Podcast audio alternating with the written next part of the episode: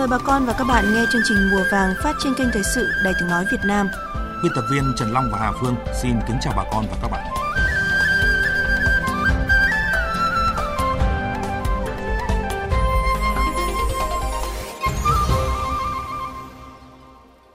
Thưa bà con và các bạn, chương trình Mùa vàng hôm nay có các nội dung chính sau đây. Thái Bình khắc phục khó khăn, tập trung thu hoạch lúa mùa. Lợn rớt giá, người chăn nuôi lại điều đứng.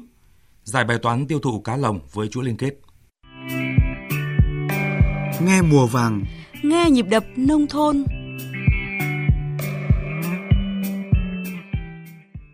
Thưa bà con và các bạn, mặc dù gặp rất nhiều khó khăn, ảnh hưởng đại dịch COVID-19, lại gặp mưa lớn đúng vào thời điểm thu hoạch, ảnh hưởng nhiều đến năng suất.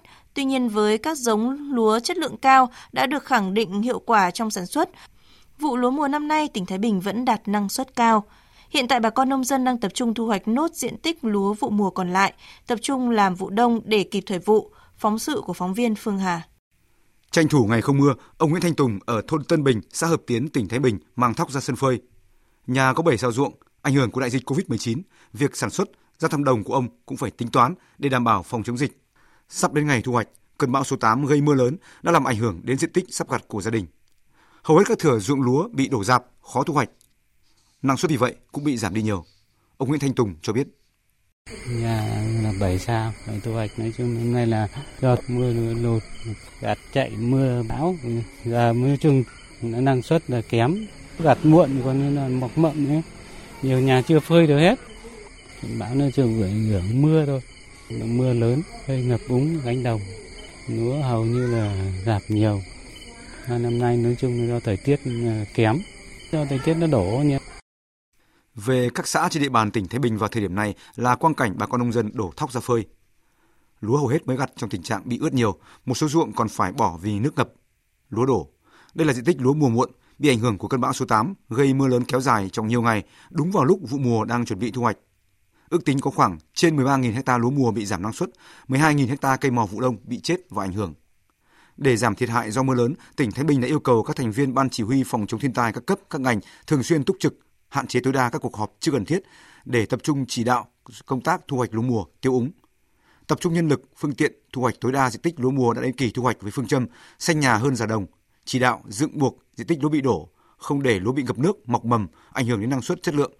Huy động phương tiện tháo nước, khơi thông dòng chảy để cứu rau màu, lúa ngập úng. Để thực hiện tốt việc tiêu úng, ngành nông nghiệp chỉ đạo hai công ty khai thác công trình thủy lợi Bắc, Nam Thái Bình và các huyện, thành phố đóng các cống tưới, mở các cống tiêu, triệt để tiêu nước trong hệ thống, tiêu kiệt nước mặt ruộng để giảm thiểu thiệt hại có thể xảy ra. Đối với diện tích rau bị thiệt hại hoàn toàn, tạm dừng việc gieo trồng, bảo quản tốt lượng giống và cây trong bầu. Tỉnh Thái Bình cũng chuẩn bị các phương án hỗ trợ nông dân khôi phục sản xuất như hỗ trợ giống cây, bảo đảm không để khan hiếm xảy ra. Vụ lúa mùa của tỉnh Thái Bình năm nay có thể nói diễn ra trong điều kiện gặp nhiều khó khăn, từ ảnh hưởng của đại dịch Covid-19 đến mưa to đã làm ảnh hưởng lớn đến năng suất cây trồng. Tuy nhiên, với những diện tích thu hoạch sớm không bị mưa lớn tác động, năng suất đều đạt cao. Bà Nguyễn Thị Hòa ở xã Vũ Quý, huyện Kiến Sương nhận xét. Là lúa nó cũng được năng suất. Lúa thì cuối năm nay nói chung là cũng đẹp mà về cuối mùa gặt thì nó tầm trên hai tạ một xào. Thế còn đại trà thì lúa sớm là, là được hơn hai tạ một xào. Theo tính toán, mặc dù gặp nhiều khó khăn, vụ lúa mùa năm nay trên địa bàn tỉnh Thái Bình vẫn được mùa. Năng suất tại một số huyện như Tiền Hải, Kiến Sương có những thửa ruộng đạt gần 70 tạ một hecta. Đây là ruộng thu hoạch sớm, không bị ảnh hưởng mưa bão lại sử dụng các giống lúa tốt, có chất lượng được khẳng định trong nhiều năm trên các cánh đồng như BC15, TBR225. Ông Trần Mạnh Báo, Chủ tịch Công ty Cổ phần Tập đoàn Thái Bình Xít đánh giá. Đến thời điểm này thì cũng có thể nói là một vụ mùa đạt kết quả. Có bị thiệt hại một ít, đặc biệt là cái cái ờ, trà mà bị ảnh hưởng bởi cái cơn bão số 8 chủ yếu là các tỉnh ven biển mà gieo cấy ở cái trà muộn một là bị đổ hai nữa là bị à, bị mưa trong cái giai đoạn chỗ thì nó có thể bị lép chiếm khoảng độ à, 10 năm 20% so với tổng diện tích. Còn phân mà không bị đổ thì những cái trà đấy thì năng suất vẫn cao. Như ở Tiền Hải có những hộ sẽ đạt tới 70 tạ đối với BC15 à, rất là tốt. Nói chung các cái giống của Thái Bình chín năm nay thì chiếm một cái tỷ trọng tương đối cao. BC15 khoảng 6% diện tích toàn tỉnh Thái Bình. Còn lại là TBR25, TBR1 và một số giống khác nữa. Hiện tại, bà con nông dân tỉnh Thái Bình đang tập trung thu hoạch nốt diện tích lúa vụ mùa, tranh thủ thời tiết phơi thóc, tránh hiện tượng mọc mầm, đồng thời triển khai vụ đông để đảm bảo kịp khung thời vụ sản xuất.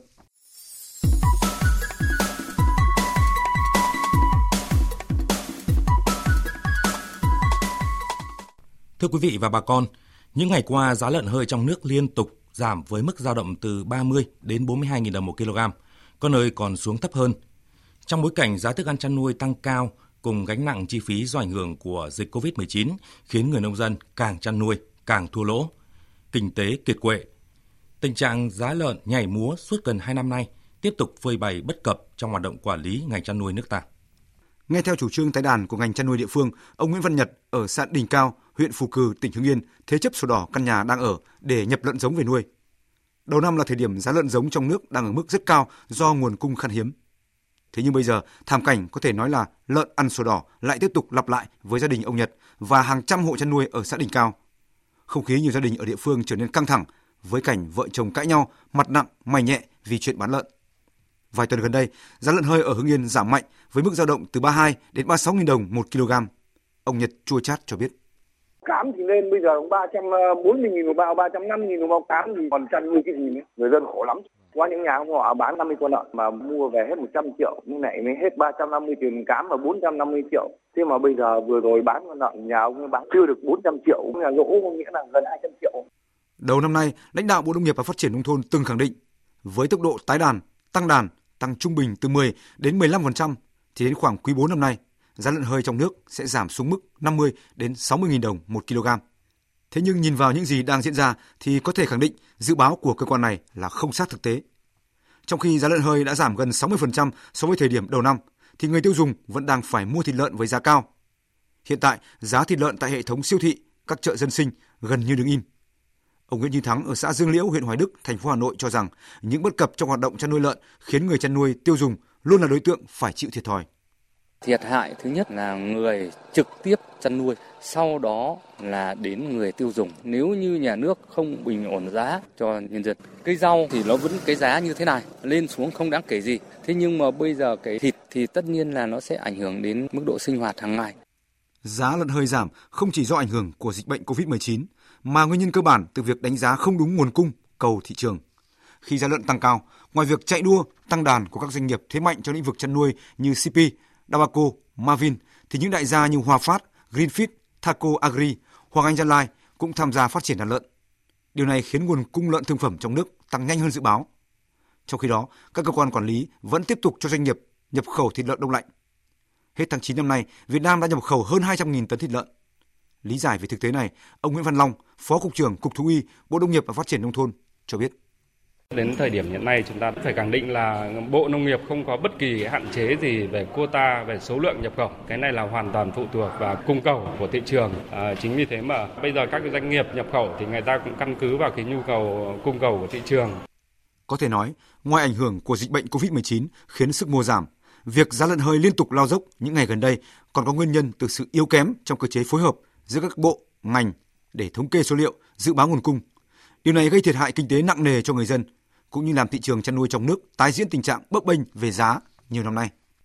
Các chuyên gia cho rằng để kiểm soát giá lợn hơi thì Bộ Nông nghiệp và Phát triển nông thôn cần sớm tham mưu chính phủ quy định hạn ngạch chăn nuôi.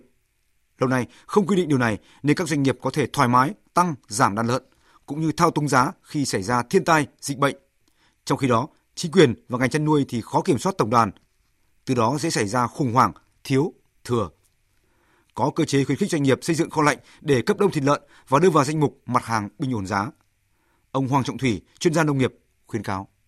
Cái liên kết ngang để mà thông tin cho nhau thì còn quá yếu. Cho nên là một bên chỉ có biết là sản xuất và một bên như vậy là chỉ biết là nhập khẩu. Cho nên là không dự báo được cái thị trường ở trong nội địa. Và nguyên tắc của một cái chuỗi giá trị đó là anh phải lên kết dọc theo đường đi của sản phẩm thì ba bộ này nó phải đều chung về trách nhiệm. Do cái khâu dự báo do khâu tính toán thiếu liên kết và đồng bộ với nhau thì cái tình trạng này theo tôi nghĩ là nó còn kéo dài Dựa vào nguồn cung và sức mua của thị trường, nhiều chuyên gia dự báo giá lợn hơi trong nước sẽ tiếp tục có chiều hướng giảm từ nay đến Tết Nguyên đán 2022. Để đảm bảo nguồn cung thịt lợn những tháng cuối năm, Bộ Nông nghiệp và Phát triển nông thôn, Bộ Công Thương cần quyết liệt triển khai đồng bộ giải pháp nhằm bình ổn thị trường, tránh gây hoang mang cho người tiêu dùng, đảm bảo sự ổn định thị trường thực phẩm nói chung, trong đó có mặt hàng thịt lợn. Rất vui được gặp lại quý vị và các bạn trong chuyên mục Thuốc Nam cho sức khỏe người Việt với sự đồng hành của nhãn hàng Đông trùng Hạ thảo Thiên Phúc. Quý vị và các bạn thân mến, nam giới có thể cải thiện chức năng sinh lý của mình, đôi khi không cần dùng thuốc kháng sinh. Người bệnh chỉ cần thay đổi những thói quen sinh hoạt, ăn uống, vận động và nghỉ ngơi là đã có thể tăng cường sinh lý hiệu quả. Ngoài ra thì có thể dùng thêm một sản phẩm rất hữu hiệu nữa từ đông trùng hạ thảo, đó chính là viên bổ thận Banica. Với mong muốn đem lại sức khỏe cho cánh mày râu, bớt nỗi lo về chức năng thận, phục hồi sự sung mãn đàn ông, mang đến niềm vui trong cuộc sống mỗi ngày. Với viên uống bổ thận Banika Bách Niên Khang của Thiên Phúc, chắc chắn sẽ nâng cao chất lượng sinh lý nam bởi sản phẩm bổ sung hormone nam testosterone giúp làm chậm quá trình mãn dục. Mỗi viên bổ thận Banika là kết tinh của nhiều loại dược liệu quý như đông trùng hạ thảo, hồng sâm, dâm dương hoắc, ba kích, câu kỷ tử. Công ty Dược thảo Thiên Phúc đã đầu tư nghiên cứu ra dòng sản phẩm mới nhất với giá thành phù hợp nhất nhưng vẫn giữ được toàn bộ những tinh chất quý từ đông trùng hạ thảo. Nam giới muốn cải thiện chức năng thận, chức năng sinh lý bị suy giảm, dấu hiệu mãn dục sớm, cơ thể suy nhược, người đau lưng mỏi gối, tiểu đêm nhiều do chức năng thận kém nên dùng mỗi ngày 2 viên chia làm 2 lần và uống vào buổi tối trước ăn khoảng 1 giờ sẽ phát huy tác dụng hiệu quả.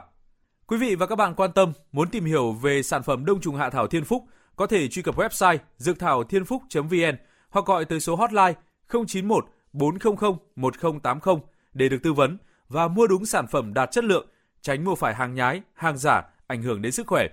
Các sản phẩm từ đông trùng hạ thảo của công ty Dược thảo Thiên Phúc luôn đạt chuẩn GMP và được nhiều người tiêu dùng tin tưởng. Chính vì vậy, một số đơn vị khác đã sử dụng bao bì tương tự như các sản phẩm của Thiên Phúc, gây nhầm lẫn cho người tiêu dùng. Do đó, quý thính giả và người tiêu dùng cần chú ý để phân biệt hình ảnh và logo Thiên Phúc trên mẫu mã sản phẩm để tránh mua phải hàng nhái nhãn mác. Trong thời gian phát sóng chương trình này, công ty Dược thảo Thiên Phúc sẽ tặng thêm một hộp trà túi lọc Banica tiện dụng cho 3 đơn hàng đặt thành công qua số điện thoại hotline 091 400 1080 của công ty. Này, ông thiếu ngủ hay sao mà cứ ngáp ngắn ngáp dài thế? Hey, một đêm đi tiểu nhiều lần, chuyện ấy cũng kém bội phần ông ơi. Ôi, tuổi này thận yếu đó thôi, sinh lý suy giảm chẳng vui vẻ gì. Ông dùng viên bổ thận Banica ngay đi, hỗ trợ bổ thận tráng dương, tăng cường sinh lực, hỗ trợ giảm triệu chứng đau lưng mỏi gối tiểu đêm nhiều, hỗ trợ cải thiện sinh lý nam, làm chậm quá trình mãn dục nam. Hay đó, nhưng mà có tốt đúng như thế không ông? Yên tâm, viên bổ thận Banica của công ty cổ phần Dược Thảo Thiên Phúc sản xuất tại nhà máy đạt chứng nhận GMP được Bộ Y tế cấp phép lưu hành toàn quốc. Mà ông biết không, Thiên Phúc còn là công ty có 10 năm kinh nghiệm nghiên cứu đông trùng hạ thảo, được Quỹ đổi mới công nghệ quốc gia, Bộ Khoa học Công nghệ tài trợ nữa đấy ông ạ. Quá tốt rồi, tôi phải mua dùng ngay mới được. Viên bổ thận Manica, một sản phẩm của Dược Thảo Thiên Phúc, hotline 0914001080, website dược thảo thiên phúc.vn. Sản phẩm hiện có bán tại tất cả các showroom và hiệu thuốc trên toàn quốc. Thực phẩm này không phải là thuốc, không có tác dụng thay thế thuốc chữa bệnh.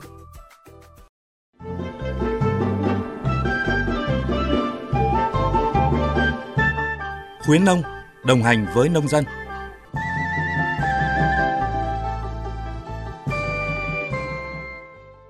Thưa quý vị và bà con, ảnh hưởng của dịch COVID-19 đang khiến sản phẩm cá lồng nuôi ở hồ thủy điện Lai Châu gặp không ít khó khăn trong khâu tiêu thụ. Tuy nhiên, để người dân không thua lỗ, các ngành chức năng địa phương đang phối hợp với chính quyền cơ sở hỗ trợ nông dân tiêu thụ sản phẩm. Phản ánh của Khắc Kiên, phóng viên cơ quan thường trú khu vực Tây Bắc. Đầu năm 2018, gia đình anh Phạm Đức Tình ở xã Tà Mít, huyện Tân Uyên, tỉnh Lai Châu, đầu tư hơn 2 tỷ đồng để nuôi 20 lồng cá tại lòng hồ thủy điện Huệ Quảng, Bản Chát. Nếu cộng thêm chi phí thức ăn và công chăm sóc, số đầu tư ban đầu đã lên đến 3 tỷ đồng. Thế nhưng, thời điểm hiện tại, cá đã qua kỳ thu hoạch 3 đến 4 tháng. Gia đình cũng đã liên hệ bán nhiều lần nhưng không thấy thương lái đến mua. Anh Phạm Đức Tình chia sẻ, không có thương lái đến mua nên hiện gia đình đang tồn khoảng 60 tấn cá thành phẩm. Trong số này có khoảng 20 tấn cá lăng đen, 30 tấn cá rô phi đơn tính và 10 tấn cá chạch chấu. Riêng cá lăng hiện đã đạt trọng lượng từ 4 đến 5 kg mỗi con nên phát triển chậm. Dù không bán được cá, nhưng gia đình vẫn phải tiếp tục đầu tư chi phí vào thức ăn, công chăm sóc nên phải chịu thua lỗ khoảng 30% chi phí cám hàng ngày. Đến năm 2019 và 2020 gia đình là phải bán lẻ, không xuất được đi. Tiền thức ăn chăn nuôi thì ngày càng tăng cao. Một ngày gia đình hết khoảng 15 triệu tiền thức ăn mà lượng cá xuất ra thì không đáng kể. Nguyện vọng của tôi là muốn nhà nước hỗ trợ về phần kết nối giao thương để bán xuất đi được cá đầu ra cho bà con. Có mặt nước lòng hồ chảy rộng, từ năm 2018 đến nay, người dân xã Tà Mít, huyện Tân Uyên, tỉnh Lai Châu cũng đã đầu tư gần 130 lồng nuôi cá với tổng sản lượng cá lăng, rô phi đơn tính chấm cỏ, trạch chấu mỗi năm lên tới hơn 100 tấn. Ông Trảo A Nhình, Chủ tịch Ủy ban Nhân dân xã Tà Mít, huyện Tân Uyên cho biết, trước đây, cá nuôi của bà con được các thương lái từ nhiều tỉnh như Bắc Ninh, Hải Dương, Hà Nội tìm về thu mua. Ngoài bán cho các thương lái, thị trường trong tỉnh và các địa phương lân cận cũng khá sôi động khi các nhà hàng thường xuyên có đơn hàng. Tuy nhiên, do ảnh hưởng của dịch bệnh, nhất là từ đầu năm đến nay, các nhà hàng phải đóng cửa hoặc hoạt động cầm chừng, nên chính quyền địa phương đang phải liên hệ với cơ quan chức năng để hỗ trợ bà con tiêu thụ sản phẩm cá lồng.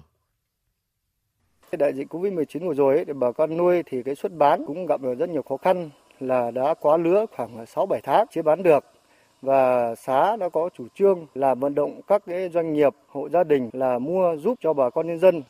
Tuy nhiên đến thời điểm là bà con nhân dân cũng chưa tiêu thụ hết được. Để hỗ trợ bà con tiêu thụ sản phẩm cá lồng, Sở Công Thương và Hội Nông dân tỉnh Lai Châu đã có nhiều văn bản đề nghị các sở, ban, ngành, đoàn thể tỉnh và các huyện thành phố phát động cán bộ, công chức, viên chức và người lao động hỗ trợ tiêu thụ sản phẩm cá cho người chăn nuôi. Theo đó, Trung tâm hỗ trợ nông dân trực thuộc Hội nông dân tỉnh Lai Châu đã đứng ra nhận đơn và có nhiệm vụ vận chuyển cá đến các điểm bán hàng cho bà con. Ông Trần Văn Xứng, Phó Giám đốc Sở Công Thương tỉnh Lai Châu cho biết, đơn vị cũng đã có văn bản gửi vụ thị trường trong nước, Cục Xúc tiến Thương mại, Bộ Công Thương và Sở Công Thương các tỉnh, thành phố trong cả nước để hỗ trợ xúc tiến, kết nối tiêu thụ sản phẩm nông nghiệp, sản phẩm ô cốp của địa phương. Trong đó có sản phẩm cá lồng nuôi tại Lai Châu. Sở Công Thương đã phối hợp với lại Ủy ban các huyện, thành phố tuyên truyền động viên cán bộ nhân dân trên địa bàn tiêu thụ cho nhân dân để đẩy nhanh việc tiêu thụ và tháo gỡ khó khăn cho những người nuôi trồng.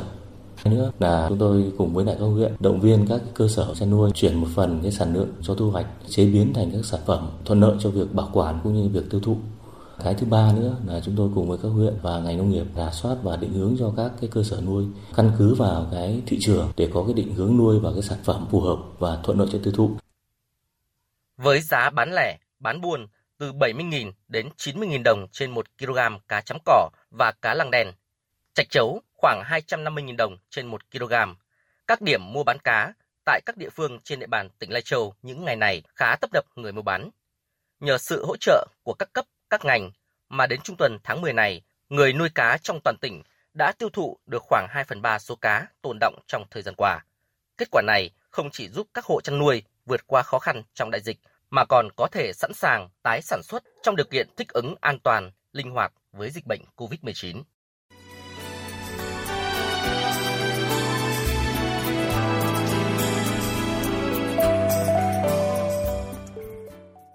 Thưa quý vị, thưa bà con, không riêng tại tỉnh Lai Châu, trước ảnh hưởng của dịch COVID-19, nhiều địa phương khác trên địa bàn cả nước như là Tuyên Quang, Bắc Ninh, Hải Dương, Nam Định, Hà Tĩnh, Thừa Thiên Huế, Kiên Giang – việc tiêu thụ cá lồng của các hộ nuôi cũng gặp nhiều khó khăn. Thực tế cho thấy, nếu sản xuất nông nghiệp vẫn theo lối truyền thống nhỏ lẻ, tự phát, người nông dân sẽ là đối tượng chịu thiệt hại nặng nề nhất khi những bất ổn của thị trường giá cả, thiên tai, dịch bệnh xảy ra. Theo nhiều chuyên gia, nhà quản lý, để tránh thiệt hại trong sản xuất nông nghiệp, người nông dân cần nhanh chóng tham gia vào chuỗi liên kết, đó là tham gia vào các tổ hợp tác, hợp tác xã hay ký hợp đồng với doanh nghiệp tiêu thụ sản phẩm.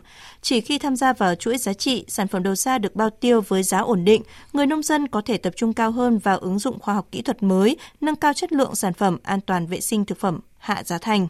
Ngược lại, với chất lượng của nông sản ngày càng tốt hơn cũng là yếu tố căn bản để các tổ hợp tác, hợp tác xã hay doanh nghiệp có được thị trường ngày càng rộng mở.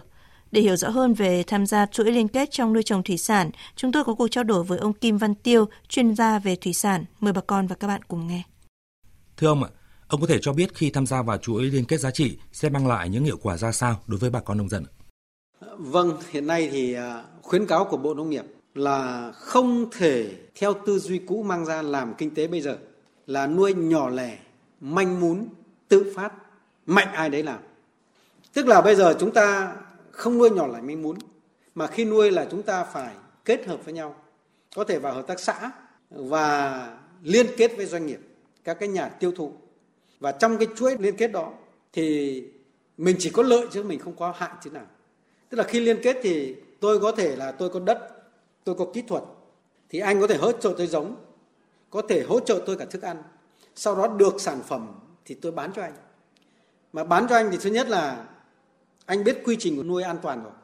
Anh ký có hợp đồng với tôi càng tốt. Thì anh mua của tôi là anh có ổn định cái đầu ra. Anh biết chắc sản phẩm tôi an toàn. Thì anh bán được giá cao hơn. Mà tôi nuôi tôi cũng bán được giá cao hơn. Nó rất là ổn định.